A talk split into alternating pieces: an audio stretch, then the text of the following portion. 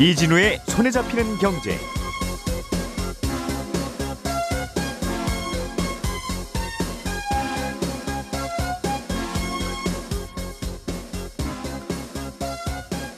안녕하십니까 이진우입니다. 카드를 받는 음식점이나 가게들은 신용카드사에 수수료를 내죠. 이 수수료율을 얼마로 할지는 3년마다 한 번씩 금융위원회가 그러니까 정부가 결정을 합니다. 지난 2018년에 한 번 결정을 했었으니까 올해 다시 이 수수료 산정을 또 해야 되는데 네이버페이나 카카오페이 같은 간편 결제 업체의 수수료율은 카드 가맹점 수수료보다 높습니다. 그래서 카드사들이 왜 저기는 많이 받게 그냥 두고 우리는 자꾸 깎으려고 하느냐 이런 항의를 하고 있는 것 같아요. 잠시 후에 이 내용 자세하게 좀 들어보겠습니다.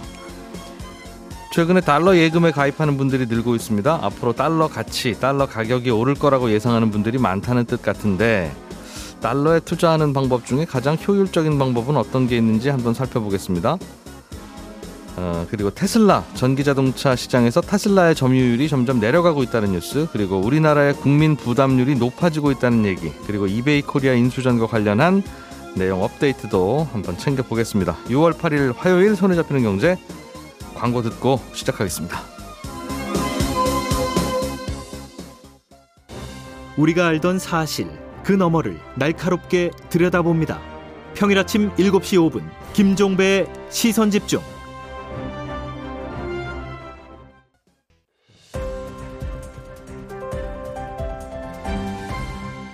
이진우의 손에 잡히는 경제.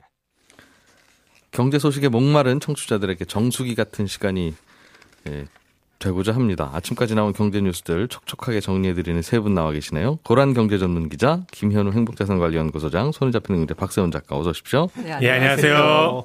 박 작가님은 이- 이런 이거 쓰는데 드는 시간을 좀 줄이시고 취재 시간 조금만 더 조금 더 써주시는 게 좋지 않을까. 아, 매, 참. 매일매일 어떻게 생각하십니까 이런 거? 고맙습니다. 아, 취재도 베스트로 하고 아, 물론이죠. 이런 거 할 시간에 휴제나 더 해라. 야, 읽- 읽다 보면 이거 어- 얼마나 생각하셨을까. 한번 특집으로 1년치 어. 모아가지고 쭉 한번. 그것만 네. 엮어보면 아. 좋을 것 같아요. 아침에 눈 뜨면 떠올라요. 아, 알겠습니다. 네. 정수기 같은 시간 네. 촉촉하게 뉴스로 적셔드리겠습니다.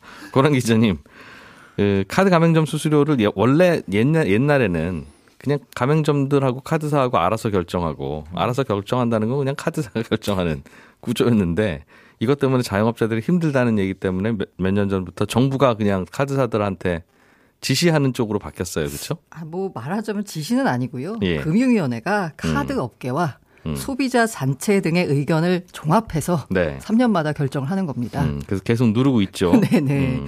이게 사실 카드사 입장에서는요, 결제가 많이 나오면 더저 유리하잖아요. 그러니까 오히려 대형 가맹점은 좀 깎아주고 예. 소형 가맹점한테 더 받는 게 더 구조상 맞습니다. 원가 구조상 보자면요. 원래 우리도 많이 사가는 사람 깎, 깎, 네. 깎아주잖아요. 네, 근데 예. 그렇게 하면 그 이, 이야말로 경제 정의라고 해야 되나요? 더 음. 어려운 사람들한테 더 이렇게 잘 해줘야 되는데 결과적으로 그렇게 되죠. 예, 이게 반대가 되니까 이제 금융위원회가 업계 의견을 종합해서 하는 건데 특히나 이제 코로나 19 때문에 다들 힘들잖아요. 그러니까 아마 수수료를 또 낮추는 쪽으로 이제 좀 압박하는 상황입니다. 음. 이러다 보니까 이제 카드사들이 고개를 들어 간편 결제사를 보니까 음. 우리보다 수수료를 더 받는 것 같은 거예요. 예. 간편- 간편 결제라면 예를 들면 네이버, 네이버 페이, 페이? 카카오페이 같은 거죠. 예. 이게 이제 실제로 이제 김한정 더불어민주당 의원실이 문제 제기를 했는데요. 한국은행이 발간한 자료를 종합해서 보니까 네이버 페이, 카카오페이 등 대형 간편 결제 업체 수수료율을 좀 낮추면 예. 연간 한 4,500억 원의 가맹점 수수료 부담을 줄일 수 있다라고 음. 주장을 하고 있습니다. 이게 왜 그러냐면 아니 빅테크 역시나 사실 동일하게 규제를 받아야 되는 거 아니냐. 왜 여기만 조금 더더 받고 약간 유리한 쪽으로 사업을 하 느냐라는 겁니다. 예. 사실 보면 이제 우리가 대충 한 3%가 간편 결제 수수료 나가거든요. 예. 이걸 이른바 이제 페이들이 다 먹는 게 아닙니다. 음. 한이 중에서요, 한 절반 정도는 신용카드사에 주고요. 나머지를 피지사와 이제 간편결제사가 다 같이 갖거든요. 예. 대충 계산을 해보니까 실제로 간편결제 업체들이 페이사가 갖고 간 수수료율이 한 1.4에서 1.7이에요. 음. 그러면 카드사 수수료를 보면은 카드사 수수료는 최대 2.5%까지 받을 수 있습니다. 예. 근데 연매출 3억 원 이하 이하는 0.8이고요.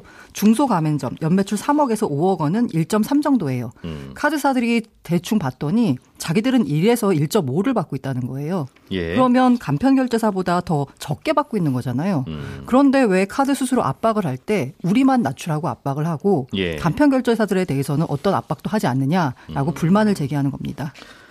카드 수수료는 1.5 그냥 편하게 우리 생각하기엔 네네.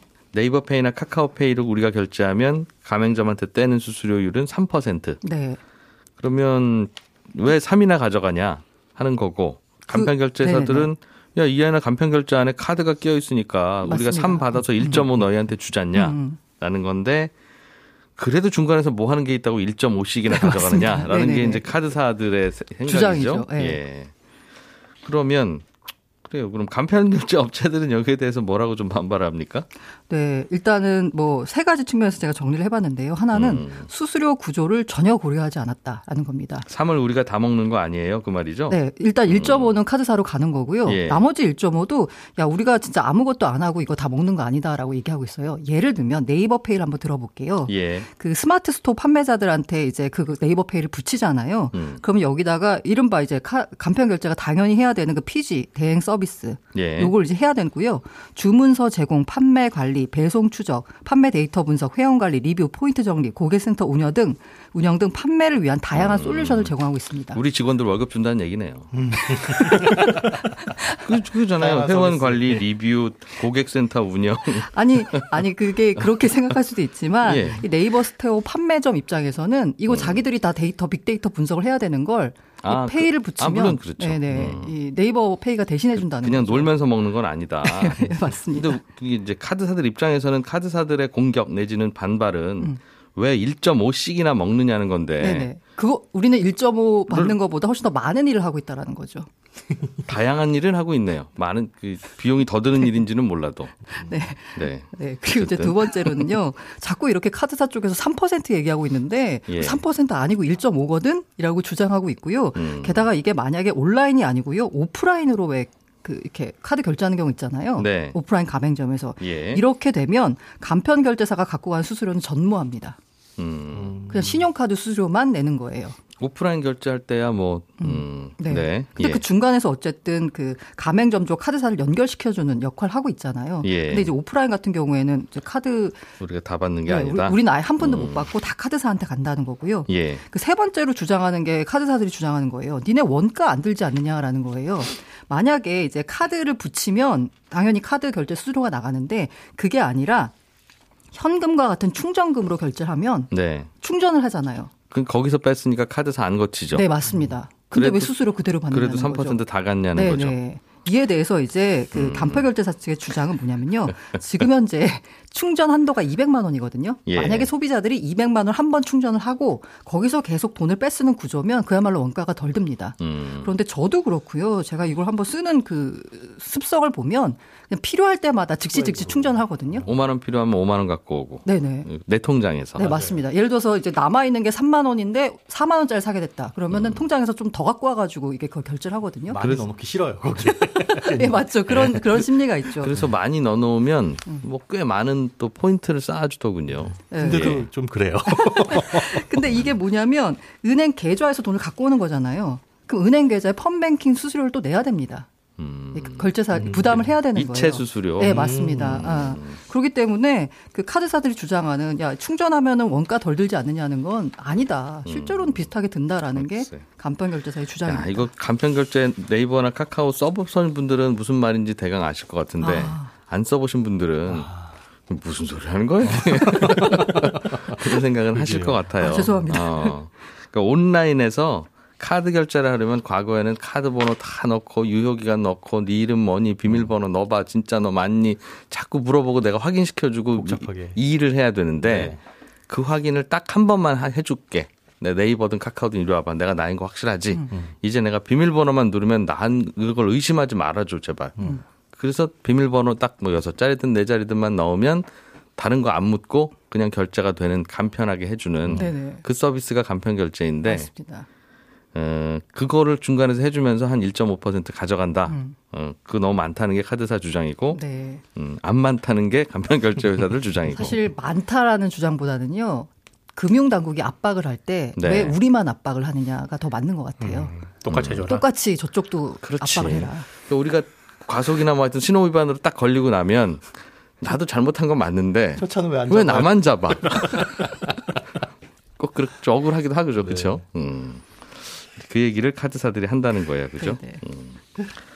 카드사들은 근데 워낙 많이 쓰잖아요. 전국에서 카드를 다 쓰잖아요. 네. 근데 간편 결제는 아직까지는 그렇게 쓰는 게 아니다 보니 어, 수수료 율이 좀 높 을거나 원가 구조가 있기는 하겠죠. 근데 카드사들이 두려워하는 거예요. 예. 이른바 이제 빅테크가 지금 다 금융을 잡아먹고 있거든요. 예. 그 최근에 나온 게 후불 결제 방식이에요. 후불 결제. 이거 예. 사실상 신용카드랑 똑같은 거거든요. 음. 근데 이게 무슨 혁신 금융 서비스 이런 형태로 지금 현재 도입이 처- 차츰 차츰 되고 있어요. 예. 근데 만약에 이게 전면적으로 도입이 되면 그야말로 자기 먹거리들은 사라진다라고 우려하고 있는 거죠. 그렇겠죠. 카드사들도 이해는 되고 다만 이제 카드사들이 그동안 어 이걸 쓴 거 쓰게 된 것에는 정부가 이제 허가도 다 해줬고 어 예를 들면 다른 카드사는 진입은 다 막아주고 그리고 연말 정산에 카드 쓴 거 다 세금 깎아주면서 전 국민이 쓰도록 했고 그러니 그동안 히스토리를 보면 땅 짚고 헤엄쳤다 카드사들은 그런 얘기 할 수 있겠죠.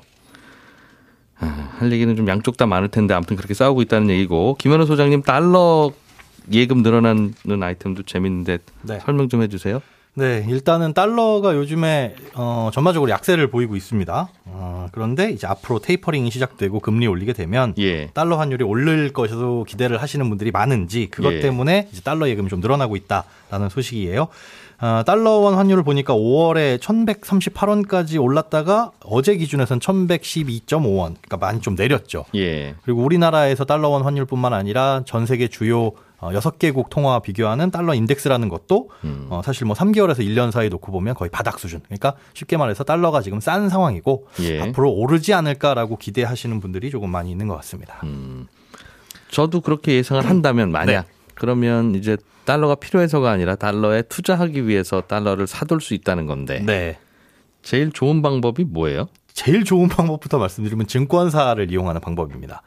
우리가 보통 지금 달러 예금을 말씀드렸잖아요. 예. 그런데 이 달러를 우리가 사고 팔 때는 기준 가격에 살 때는 비싸게 팔 때는 헐값에 음. 이걸 이제 어려운 말로는 그들에서는 이제 스프레드라고 표현을 하는데 예. 기준 가격보다 위로 1.75 아래로 1.75 총 3.5%를 비싸게 아, 이제 갭이 생겨요. 예. 그러니까 실물 달러를 사고 팔게 환전, 되면 환전할 때는 그렇죠. 환전할 때는 예. 그런데 이걸 예금에 넣어놓으면 어, 위 아래로 1.75가 아니라 합쳐서 한 2% 정도 만 뗀다 네, 수수료를 그 정도로 떼는데 그것도 예. 사실 비싸죠. 예. 그래서 사실 가장 좋은 방법은 증권사의 달러 RP라는 상품을 가입을 하게 되면 예. 어차피 가입자 입장에서는 일정 기간 돈을 넣어놓고 혹은 내가 필요하면 돈을 꺼내는 건 달러 예금하고 똑같습니다. 음흠. 똑같고 어, 원화로 넣고 이게 달러로 전산상에 환전이 되고 예. 나중에 찾을 때는 이 달러가 원화로 다시 환전이 돼서 나오는 그런 구조는 다 똑같은데 예. 여기에서 발생하는 수수료는 은행에 비해서 10분의 1 수준. 아 증권사가 덜 받는군요. 예, 훨씬 덜 받고요. RP라는 게 저도 얼핏 들었는데 증권사에 맡기는 예금이라면서요. 네, 그렇게 사실상. 보시면 됩니다. 그런데 예. 우리한테 증권사가 갖고 있는 달러 표시 채권을 담보로 맡겨놓습니다. 그리고 우리의 달러를 빌려가는 거죠. 그렇죠. 그렇게 예. 되고 그 중간에 나오는 이자를 조금 주는데 그 이자도 지금 현재 은행에서 주는 달러 예금보다 이율이 10% 높아요. 아니죠. 10배로 높아요. 뭐 둘 다 조금씩 주니까 10배겠죠? 매우 맞습니다. 어, 10배라 그래서 야, 이렇게 눈이 동그래질 수 있는데 은행은 0.01, 뭐 증권사는 0.1 뭐 이런. 거죠? 은- 은행이 예. 0.02 정도 되고요. 1년 묵혀 놓으면 0.07 정도 되더라고요. 네. 근데 거기에 10배, 그러니까 아, 0.1에서 한 0.9 정도 수준 음. 지금 네, 달러 이자를. 주기는 준다. 네, 근데 수수료가 싸기 때문에 예. 실제로 이 달러를 달러에 투자한다라는 건 달러가 쌀 때 샀다가 비쌀 때 팔아서 네. 그 환차익을 발생시키기 위함인데 그 수수료를 줄이는 게 그래서 관건이겠죠. 음. 이율보다는. 예. 그래서 일반적으로는 이런 달러 RP를 매수하는 게 가장 좋은 방법이라고 알려드렸었습니다. 예. 예전에도. 그런데 예. 최근에는 한시적으로 이거보다 더 좋은 방법이 나와 있어요. 그게 어, 뭐예요? 뭐냐면 지금 증권사별로 해외 주식을 투자하라고 이 해외 주식 투자 고객을 유치하는 어떤 이제 경쟁을 막 벌이고 있습니다. 예. 그러다 보니까 이벤트를 벌이고 있는 것 중에 환전 수수료 무료로 해주는 증권사들이 많이 있어요. 음. 어, 물론 이제 증권사는 실물을 찾을 수는 없습니다. 실물 예. 달러 찾을 수는 없는데 원화를 달러로 환전할 때 환전 수수료를 아예 무료로 그러니까 음. 기준 가격으로 그대로 가는 거죠. 숫자를 딱 정- 공식 환율로 바꿔 버리는군요. 네, 수수료 공식. 환율로 바꿔주고 사실은 그 돈으로 어, 해외 주식을 사세요라고 하지만 안 사도 큰 문제는 없거든요. 네. 그래서 무료일 때 그냥 달러로 환전해 뒀다가 음흠. 주식을 사시고 싶으면 사셔도 되지만 안 사시고 싶으면 나중에 달러가 올랐을 때 요걸 환전해도 되는 이게 증권사별로 다만 요걸 이제 무료로 해주는 이벤트 기간이 조금씩 달라요. 우리 입장에서는 굉장히 고마운데요, 소장님. 근데 좀 죄송스럽긴 증권사에서 들으면 얼마나 얄미울까 지금 김영수. 아니 뭐 주식을 사려고 했는데 주식 가격이 안 좋으면 안 살 수도 있는 거니까요. 음. 해외 주식을 사려면 일단 달러를 바꿔야 되는데 네 그렇습니다. 그 바- 달러로 바꿀 때는 증권사가 수수료 안 받는다. 예. 해외 주식 사실 것 같으니까. 네 그렇습니다. 그러나 끝까지 안 사고 그냥 달러를 바꿔놓고만 있다가 네 그 사이에 달러 값이 오르면 다시 원화로 바꿔가면 그렇죠. 좀 아, 수수료는 없다. 네. 근데 이게 한시적이에요. 뭐 올해 말까지 혹은 1년 동안 이렇게 한시적이니까 그거는 증권사별로 잘 확인을 하시고 하시는 게 가장 지금 예. 현재로서는 수수료가 저렴하게 달러를 살 수 있는 방법입니다. 청취자 김정선님께서 여기까지 들으시다가 네. 달러 ETF라는 건 있는 것 같은데 이거 어떠냐? 네, 사실은 좀 비추합니다. 왜냐하면 이 지금까지 말씀드린 부분은 환차익에 대해서 과세하지 않아요. 예. 어, 원래 이 세금이 전혀 없고 달러 예금이나 RP에서 나오는 이자에 대해서만 15.4% 과세가 되는데 달러 ETF는 뭐 주식처럼 사고 팔 수 있고 뭐 환전 수수료 같은 건 없다는 장점이 있지만 예. 환차익에 대해서 배당 소득세 15.4%를 뗍니다. 음. 그러다 보니까 이게 뭐 거의 수수료 나, 내는 입장에서는 뭐 비슷하다고 볼 수가 있어서 달러 ETF를 100만 원씩 샀다가 110만 원에 팔면 그렇죠. 10만 원에 대해서 세금 뗀다. 15,400원이 떨어져 나갑니다. 그러면 근데 증, 아까 증권사 계좌에다 넣었다 빼면 그 10만 원 그냥 다 먹습니다. 그 말이죠. 네, 그렇습니다. 그러면 이런 달러 ETF는 누가 하냐? 우리가 연금저축이나 IRP 가입하신 분들 그 안에서 쌓인 돈 중에 나 이걸로 달러 투자하고 싶다 하시는 분들은 달러 ETF가 대안은 될 수 있습니다. 네. 아, 좀 민망하네요. 죄송합니다, 증권사 관계자분들. 네. 자, 박세훈 작가님. 네. 어, 작년에 우리나라 국민들이 1인당 1,019만 원의 세금과 사대보험료 합쳐서 네. 1,019만 원 냈다. 네. 뭐 국민들이 세금 내는 건 또 의무이기도 하고 그 세금 갖다 다 국민들이 쓰는 거니까 뭐 그렇다 치는데 네. 이게 꽤 많이 빠르게 늘고 있다는 게 걱정이다 이런 지적이 나오네요. 그렇습니다. 아까 말씀하신 건다 더한 걸총 국민 부담액이라고 하고요. 예. 이걸 GDP로 나눈 걸 국민 부담률이라고 하는데 소득 중에 세금하고 사대 보험료 얼마나 내고 있는지를 보여주는 수치입니다. 꽤 빠르게 올라요. 2015년에는 23.7%였는데 작년에 보니까 27.6%입니다. 예. OECD 국가들의 국민 부담률이 15년부터 20년 사이에 대략 한 0.5% 포인트 올랐거든요. 음. 근데 우리는 한 4% 포인트 정도 오른 거니까 오르는 속도가 꽤 빠른 편입니다. 음. 이건 뭐 낮고 높고는 나라마다 다르고 네. 다른데 웬만하면 비슷한 게 일반적이라는 거죠. 그렇죠. 마치 체중 같은 것처럼. 네. 음. 그런데 우리나라는 빠르게 오르고 있다. 그렇습니다. 왜 이렇게 오르느냐? 예. 법인세 최고 세율 올라간 거랑 부동산 가격 오르면서 재산세 오른 게 큰 원인이고요. 예. 건강보험료가 한 5년간 연평균 7.5% 포인트 오른 것도 원인입니다. 음. 점점 더 나라가 고복지 사회로 가고 고령화로 인구 구성의 변화가 생기니까 재정 수요는 많아지고 세금이나 사대보험의 보험료율이 올라가는 건 한편으로는 자연스러운데 예. 그뭐 일부 언론에서는 27.6%면 너무 높은 거 아니냐라는 지적도 합니다만 OECD 평균 국민 부담률을 보면 한 33% 정도 되거든요. 음. 그러니까 여기는 아직 못 미치는 상황이긴 하죠. 예. 다만 이 속도가 우리만 유독 빠르다는 점에서는 조절이 좀 필요하지 않겠냐 필요하다. 음. 이런 지적이 나옵니다. 나이 들면 나이 살 찌는 건 당연한 건데 네. 너무 빨리 찐다. 찐다는 건 문제다. 좀, 좀 이것 좀 이제 이런 얘기고. 네. 어. 알겠습니다. 테슬라 네. 잘 안 팔려요 요즘에? 어, 외신 보도를 보니까요. 예. 중국하고 유럽, 미국 같은 주요 시장에서 점유율이 동시에 하락하고 있습니다. 브랜드 선호도에서도 밀리고요.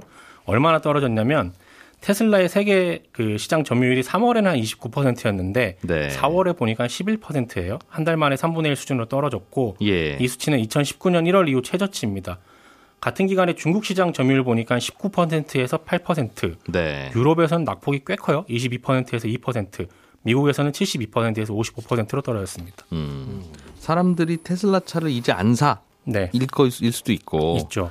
사는 분들은 꾸준히 사는데 네. 전기차 중에 이제 테슬라 말고 다른 브랜드들이 많이 나오니까 그렇습니다. 그걸 사는 분들이 많아져서 상대적으로 테슬라의 점유율은 상대적으로 떨어지는. 거야라고 할 수도 있을 텐데. 후자인 것 같습니다. 그 전기차 사는 사람들은 점점 늘어나는데 예. 전기차를 사는 게 예전엔 테슬라만 샀다면 지금은 폭스바겐, GM, 현대자동차 음. 이런 내연기관 만들던 자동차들이 전기 자동차 만들기 시작했잖아요. 예. 여기에서 만드는 걸 많이 사기 시작했다는 겁니다. 유럽에서는 테슬라가 22% 하다가 요즘 6%면 네. 뭐 다른 걸 좀 산다는 뜻인데 유럽인들은 폭스바겐이 지금 점유율 1위고요. 어. 중국에서는 GM이 테슬라 누르고 1위 차- 탈환했고요. 예. 중국에서는 또 BYD라든지 500만 원짜리 나온 거 있어요.